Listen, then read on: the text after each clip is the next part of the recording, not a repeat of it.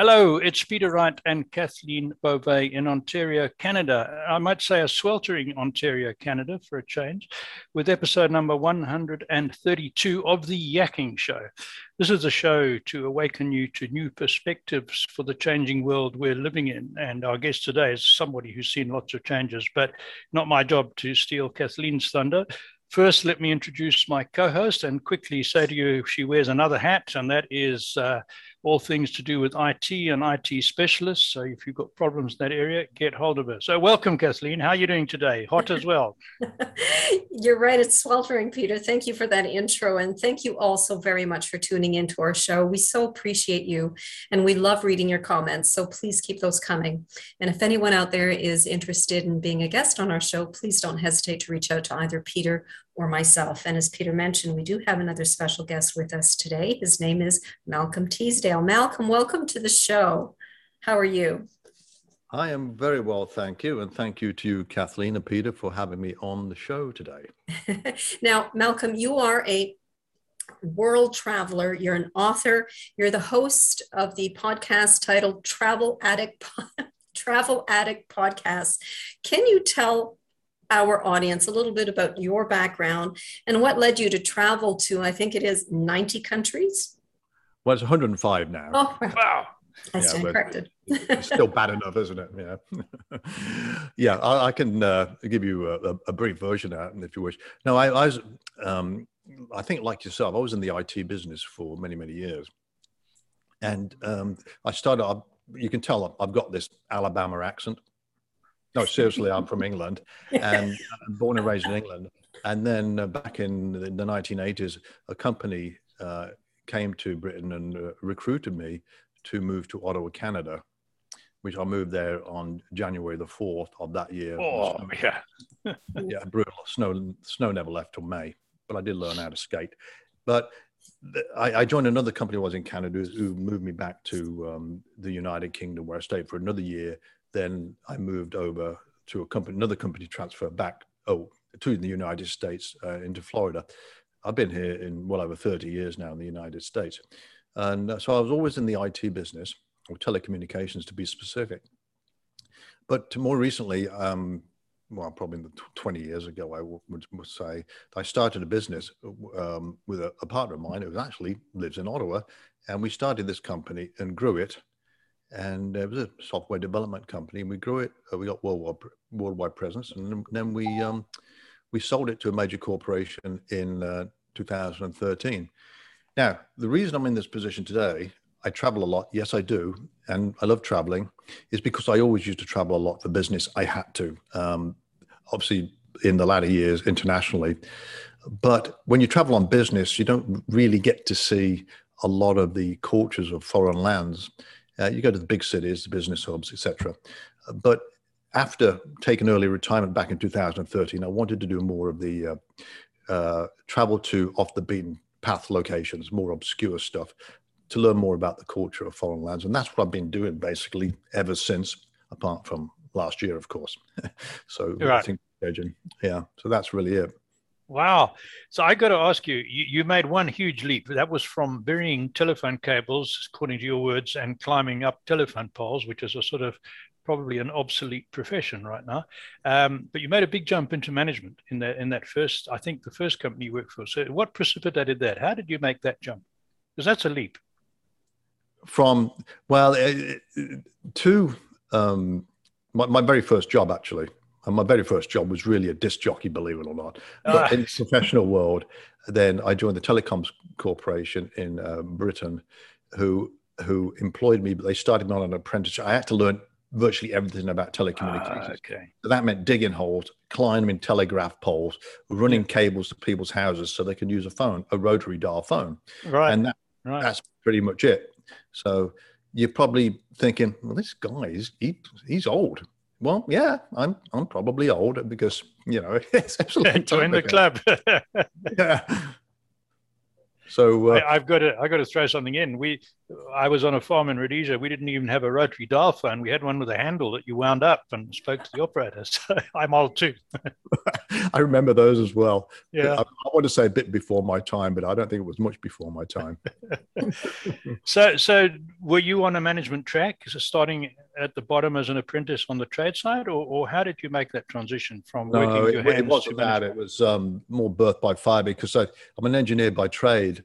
Ah, okay. Uh, so um, eventually, I, I, got into management. The last company I worked for um, was, was, in the United States, but they have offices worldwide. So I got into a management position there, and I, I ran the technical support organization for the company um, out of Florida.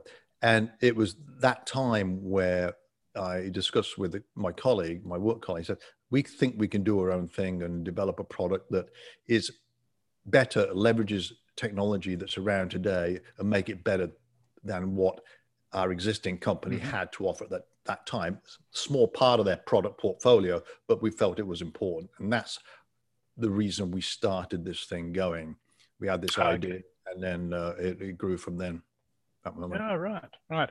I, I, think it's really interesting for young people who have to. Sorry, Kathleen, I'm jumping over you your oh. question, but while we got Malcolm on the subject, for young people who might be watching the show, who are concerned that because they're doing a relatively low level job, say, for instance, the, the modern equivalent of burying cables, that their future is doomed. But you're, you're living proof that it's not, right? So I think that's really encouraging for young people. Yeah, I, I didn't, to be honest with you, I didn't really think of it at that time. It was, I, I was going to be training to become sort of a, an, in an engineering capacity, but uh, the the Telecoms Corporation of uh, Britain at the time basically maybe you got to learn everything about our business and you got to start off with what all the guys on the street do learn every facet of the industry right right it, i knew ultimately it was not what i was brought on to to become. Sure, but sure. I had no problem going through that process. And that was it. And of course, they sent me to college for five years as well, which was what I knew what I was getting getting into. But my ultimate goal, I wasn't thinking about one day I'm going to have my own business at that time. No, no, no. no, no. no. Good. Kathleen, over to you. Sorry. So being, of course, in software development, I have to ask you, what motivated you to start start a software development company back in 1998? Uh, it was because our existing company had a product that was leveraging old, um, or I would say dated operating software. Uh, um, think Microsoft. And so what we wanted to do was leverage the latest uh, operating system that Microsoft had at the time and build what we thought it was management information software and leverage that technology in which we did. Okay. And it was used in um, companies that I would say call. If you know what the term call center means, then you'd probably mm-hmm. understand mm-hmm. what it was used for. Managing core processing, providing inf- information about well, how many calls did we lose today? How much business did we make? And how long did it take taking people to answer the darn phone? Things like that. But it was more in depth than that, and, and that's what we we started, and we we grew the um, uh, the business throughout North America, mm-hmm. where we felt comfortable and that time after, after that we decided to spread our wings and go into the international market which then we were faced with translating our product into other foreign languages. Right. Okay so yeah. yeah. wow quite something. So would you say the traveling was necessitated by the business or um, was it something you found in one of your exotic first exotic locations papua new guinea that uh, got you the sort of permanent travel bug Funny you should say that. Now, actually, when I, uh, the, the company I mentioned who transferred me back to the UK um, back in the early 80s, um, I enjoyed my job there, but I had an opportunity to work for the Telecoms Corporation in Papua New Guinea. Mm-hmm. And I was all set to go. In fact, I handed in my notice and I was going to take a few months to, to travel out there, going through the South Pacific, until my company at the time decided, well, Malcolm, um, we're not sure that you're happy where you live right now, but why don't you consider a move to Bo- Boca Raton, Florida? Okay, right. Mm, okay. Uh, so I thought about that, and that's how I made the move. And I, I moved over to the United ah. States uh, back in the uh, middle 80s, and that's that's why I'm still here today. You know. Ah, right, right, right. Okay, but you did get to Papua New Guinea, didn't you? I ne- I'd never been there. I Oh, you haven't been there. close. Okay. Oh no, I, I had my work permit. I had stamp. I was ready to go. Oh, I Within see. I One see. month of leaving, I was offered a transfer to the states, and I said, And that's I'll it. take that. Okay. I'd already, got I'd it, already got sold it. my house, and they just, "Oh, come on over. Uh, well, since you're so well traveled, we have to hear about some of the highlights of those travels. Okay, I better be careful what I say here. No, no, just Actually, uh, it- it- absolutely not. Just go for it. actually, one of the um, it, it- it's a case d- d- depending what you call a highlight, uh, scenes of beauty, rich cultural places, and places that uh, were a bit edgy. I was fortunate um, to be able to to go to um, a couple of places. Um, one when I was employed by my previous company, uh, I, I was asked to go to the Cairo, Egypt during the first Gulf crisis, if you remember that, to, Mhm. to fix telecommunications problems there with, in, in the US, US Embassy's largest embassy in the Middle East. And no one would go because of the situation at the time. Yeah. I just started managing up technical, technical support. So I thought, well, it's my responsibility. I'll go. So I did that. And uh, I was there for about a week and a half and uh, to fix things up. But after that, I did leave that company and started things on my own. But one thing that really uh, sticks with me is this trip back in 1990. If, if you know what was going on then with the Soviet Union, it was in the Mhm. middle of breaking up. And I went there in December and it was the final days of the Soviet Union's, Union's existence. And I went there to the U.S. embassy, and I wasn't even a U.S. citizen. I still still had my British passport. I wasn't even a U.S. citizen at that time. So of course they said, "What? We're getting a British guy coming over to the U.S. embassy in Moscow during the breakup of the Soviet Union. This does not make any sense." So I had to show my passport several times around the embassy, but uh, I was there during that time, and the, I left the day before Mikhail Gorbachev uh, lost power. But I saw all the goings on in the city, what was going on. It was unbelievable times there. So I do remember that. That that that sort of uh, thing uh, sticks with me. But as far as adventure, I mean, I've I've trekked the Himalayas and I've gone camping in the Mongolian wilderness and Mhm. climbed up the tiger's nest in Bhutan. These things, adventurous stuff, I've really enjoyed doing since I retired from you know the, the general workplace, so Sure. to speak Mhm. which you know to me these are, are, are things that will stay with me for the rest of my life you know i'll always remember those things you know Mhm. Mhm. yeah so it, just a couple for you Yeah, very good. And um, so, people who haven't traveled a lot, and, and a lot of our audience I know probably haven't been out of North America, if they were, when all this nonsense with traveling comes to an end, which we hope it will soon, about the virus, when things are somewhat normal and somebody wanted to go to an exotic but relaxing place, where, what would you suggest for a North American? well the caribbean is always uh, fun um, I've, I've been away a couple of times this year i've been fully vaccinated and i've been to the turks and caicos islands which is a beautiful beach Mhm. But going down to the Caribbean is a lot of fun. I live on a beach, right? So Mhm. Going down the Caribbean is is is a different culture down there. So I I enjoy that. But um, you know, people where I live is very very busy right now. It's tourist season. This place is jam packed, Mhm. which makes me want to leave town you know, to, to get away from the tourists and go to other places Yeah. people come here. Now I get that beautiful beach here, and you know we can always go to the beach with friends and family, hang out on the beach, drink a beer, and go home, have a good time. And we remember that to a certain extent, but it's the more adventurous stuff. I would um, sort of not persuade, but ad- ad- advise people to do something that, if they have a bucket list, overused term, but if they've got something that's in the back of the mind um, that's sort of adventurous, then make plans to do it. Don't sure. Don't sit back and regret it later on in you know in years to come when you had an opportunity because sooner or later you know we'll get to the point where we can't travel anymore or can't Can't do do stuff we want to do and so i'm doing it now before i come de- uh, become decrepit and uh, so that's that's what I'm doing. I've got more stuff I want to do, and I keep doing it. Suffice yeah. to say, I'm a travel addict. You know, that's the way it is.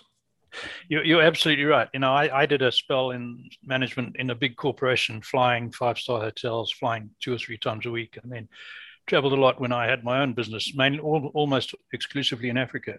But this show is not about me. The point I'm trying to make is that that I also walked part of the Camino de Santiago in 2019, oh, the Port- sure. Portuguese route, and yeah. to me, I got I had in that 12 days walking 250 kilometers, I had more memorable uh, occasions and more things that'll stay with me than all the other traveling I've done in my life. It, it was such a, a, lovely experience, you know. So I hear what you're saying. Yeah. Exactly. Yeah.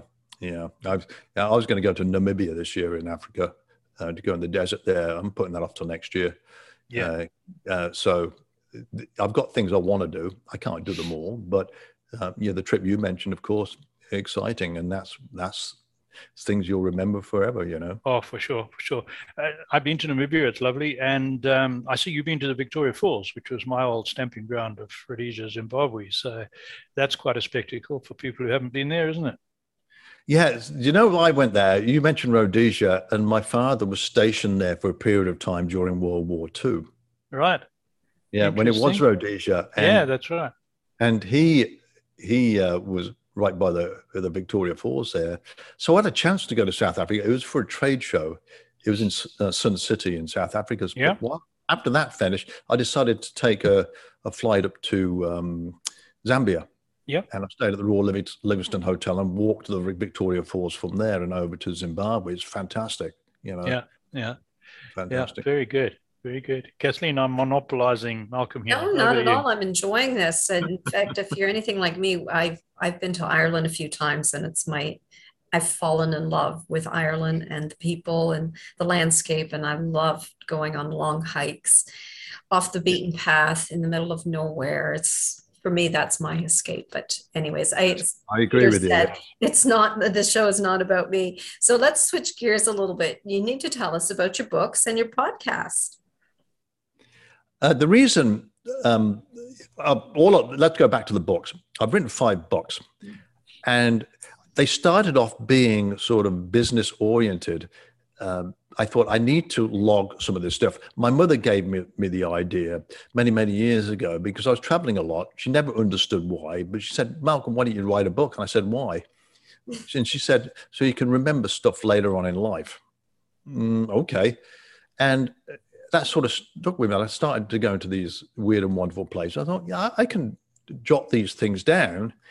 And uh, when I'm lying on my deathbed there, and uh, you know they want to cut me off from life, I may be able to read my book and say, "Did I do that? Who is that guy?" I don't know what I would think, but there were there were there were things I could read read back on. I said, "I actually did that," but it was business travel not nothing formal here. It's just experience of going to foreign mm-hmm. lands, trying to conduct business with different business cultures, if you wish, because it's sometimes weird. And so that then it got more into adventure travel that later on, you know, so it was total of five books. But as far as the podcast, the Travel Addict podcast, this all came about because of what happened last year. Uh, I was used to getting out of town a lot, but I couldn't. I had to do something. And uh, I read a bit about podcasts. I thought, all right, I may be able to do that. So I just did it for a hobby, mm-hmm. and mm-hmm. uh, that's it. I, you know, been a guest on a few shares. I uh, started one myself, and uh, that, that's what happens. I don't take it too seriously, but it, it, it, that's what it is, really. That's why it's called the Travel Addict.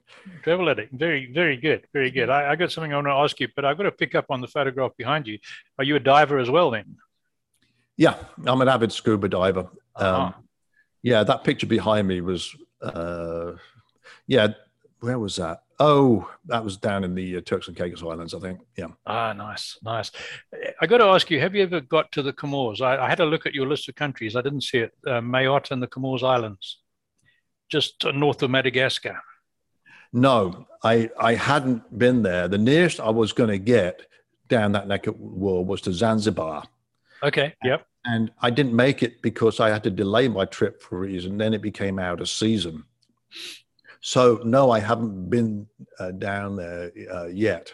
Um, I was due to go to next month actually, and I had to call this off because you can't get in Indonesia right now. The island of Raja Ampat, or that little area of Raja Ampat, which is a, a massive nature preserve, is supposed to be beautiful. Oh, and, yeah, yeah. and I was going to go there. I was all set to go. I had my accommodation booked. Wasn't easy to get there, but India, Indonesia just locked down. So Yeah. that that went by the wayside, unfortunately. Mhm. Yeah, I wa- I was really lucky to get to the Comores and Mayotte. Uh, went to Grand Comore and uh, Anjouan, I think it was, uh, way back in the early 80s before it got commercialized. And Yeah. the wa- it's the clearest water I've ever seen in my life. There's two Yeah, lagoons there. beautiful spots around the world. I tell you, Palau, if you ever get there, is unbelievable. Yeah. Um, And, you know, the one night was brilliant moonlight and I was standing outside this tiny little decrepit hotel looking down on the water and I could see the fish swimming in the moonlight. It's that, that clear, you know. beautiful, uh. That's a good one. If for a diver, that must be incredible. Yeah. So, so here's my burning question: you, based on your experience of traveling to 105 countries and meeting people from all over the world, and you've obviously met way more people than the average person meets. What do you think the secrets are for a well balanced and happy life from all your travels? Uh, for me, um, I learn something new every day. Mhm. And if I have a saying, it is my quest to learn how the rest of the world works. hmm Okay. I, I live in America and, you know, I, I- I've enjoyed living here, but there's a lot of beautiful places in the world I like to discover. And I love meeting people from foreign lands learning how they live. Yeah, and believe it or not, people can live in a whole mountain village up in the Himalayas, but you know what? They wouldn't live anyone else, uh, anywhere else because they're really happy living there. Yeah. Good Yeah. to find out why. Um, so that is it. I, I enjoy uh, learning or becoming educated um, about going to all of these places. And I enjoy telling people about it. I do lecturing on cruise ships as well. I saw Um, that. Yeah. Yeah, I, I do. I went on the uh, first one just uh, in June. There, it's one of the uh, the large cruise ships who set sail in the Caribbean. It's the first time back at sea for a long time. So they invited me on board to do a, a few lectures there on uh, on foreign lands and stuff. So that was that was very nice. Um, so that's it. It's my quest to learn how the rest of the world works. hmm hmm And and I, I get you know I, I found the same in Africa with people with nothing who are way happier than the average North American. Let me tell you. Um, so so a lot of what you picked up there, valuable lessons for life, right, from these people. Yeah, exactly. Yeah. Yeah, exactly. And it's uh, obviously we got- we have to come to the realization that there's some countries in the world that just do things a lot a little bit better than we do here at home. You know, and we, we need to Mhm. realize that. If everyone sort of talked to each other, he said, "I know you do a good job of this. Tell me how you do it," or had that conversation taking place between all the nations in the world, we'd probably be a lot better place, wouldn't we? I, I agree with you. And another important lesson I learned in many places of the world, people do things a lot slower than we do, and you just got to get used to it. You know, that's the way it is. The Caribbean, man, Caribbean, yes. Africa Island too. time. yeah. Yes. So I know Kathleen's going to ask you a question, but Well- I've got something else that's just come up. Quick, I've got a quick one, Kathleen. Sure. You've talked talked to some of the highlights and some of the fantastic places. Other than Russia, have you had any really scary moments? Uh, Russia wasn't scary, by the way. It Okay. wasn't scary. It was edgy, and the Bolshoi Theatre was still open. I had a wonderful time there. I even bumped into the rock band, the Scorpions, uh, staying in my hotel, which was fabulous. Um, scary experiences. Um, not. I've had a couple of near misses. I was in Bali. I left Bali 20, 24 hours before they bombed the place. Remember that in 2000? Yeah, yeah, yeah. Um, I was in um, in Nepal, uh, in the mountains there, just a couple of months before they had the big, earthquake there, Hmm. and uh, knowing that where that was, I would have been wiped out. Oh, Um, but the only worrisome time I've had is taxes. The Oh, yeah. is being is being kidnapped, and you know, it's it's always these young foreign land, and yeah, I've been to Colombia a couple of times on business, and it, that was rife there, being being kidnapped, and Yeah. you know, the whoever's kidnapping you said, "Tell me your office, I'm going to get a ransom." So, I I told my partner, business partner, that I said, "Look, I'm going to Colombia. If I get kidnapped, they're going to ask for a ransom. you know, he's, and he said, okay, I understand, Malcolm. I'll go up to a hundred dollars. I kid you not. It's Canadian humor, by the way. You might get that, but it's just, I just, okay, fair enough. Then I still went. so, Malcolm, how do people contact you, find your podcast, or buy your books? Um, the the best way to um, discover more about me is actually my website, malcolmjteasdale.com. Um, so you've got a, a, copy of that link. On yep. there is just uh, I've got uh, pictures, videos, uh, presentations, subject details about books with the chapter titles, a bit about podcast, and personal opinions about places around the world, like the best of, the worst of, the edgiest, you know, things like that that um, people might want to, to, to know about. So it's full of information there, and uh, you know the the books are sold at various places like Amazon or whatever. But my suggestion is for people who are interested, go on my website, read about the books and uh, or the, the, chapters, and um, the the titles are a bit weird, by the way, uh, but that's all right because the storyline is a bit. It could be quirky would be the best word for it, but factual, educational, quirky. That's why I say. But it's it's true life incidences uh, on uh, traveling around the world. Yes.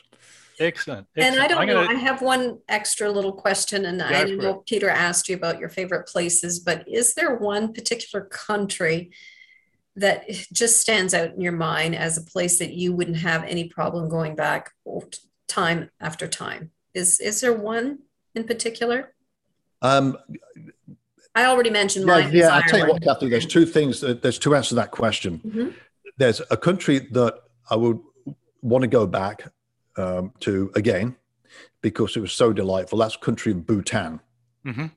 which is is uh, a landlocked country in the Himalayas, and uh, the civilization there hasn't really moved forward in centuries. It's, it's starting to, but people are so happy there there's no crime. It's, they're just content with the way they are living, and I understand that. Okay, I'd always wanted to go back there, and that's where Tiger's Nest Monastery is, by the way, up there, mm-hmm. situated on the face of a cliff.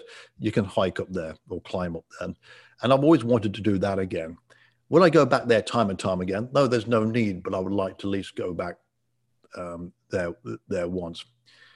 I typically love Asia as a continent. I've been going back there at least once a year. Mm. And uh, so, yeah, I would that whole continent, especially South Southeast Asia, mm-hmm. I, I, really uh, like. And uh, again, I was going there this year, but I can't. It's pretty well locked down. So, those are probably the the two uh, Asia. I'd keep on going back there. Fabulous hotels, fabulous people, uh, culturally rich, and um, very safe. And uh, mm-hmm. so that would be up there as one of my favorites. Very good. I, have got an extra question. We've got literally a minute left. Um, I mentioned I did the Camino and there was lots of women hiking on their own. And one of the questions coming from Africa, I said, "Have you had any bad experiences?" And and of all the ones I said, I spoke to said, no, not at all. We've been absolutely fine, no safety issues. One one woman had cycled from Holland and camped in a tent in farmers' fields, and she said, no yeah. problem whatsoever. But I know other parts of the world are not quite so friendly for women travelers. Is there any particular things that w- women in our audience who are thinking of traveling overseas should look out for? Uh, I met, um, I've spoken to a lot of uh, women that have traveled solo and they've enjoyed uh, their experience, especially traveling solo. It's amazing what uh, the ladies I met will, will do. They're pretty brave, some of them. Oh, yeah. And I would, hitchhiking is something I probably wouldn't do in a, mm-hmm. a trouble area. But what I always do, and I re- recommend not, not, not just for ladies, but anyone who travels to a country, is that do your homework before you go. Look on the government websites not just one. I, you know, I could look at the U.S. State Department, travel.gov, travel.state.gov, but I also look on the Canadian one. I look on the mm-hmm. British one uh, because they can have it, a habit of instilling fear, but mm-hmm. also have a tendency to exaggerate. Mm-hmm. I was in St. Petersburg, Russia, just three years ago, and uh, I spent um, a night or two out there. if I re- took notice the the um, U.S. embassy or the travel.state.gov for the U.S., they said basically don't go there, do not go there. The consulate had closed down. Then I read the Canadian uh, version of it and the British one. Said yeah, it's perfectly safe.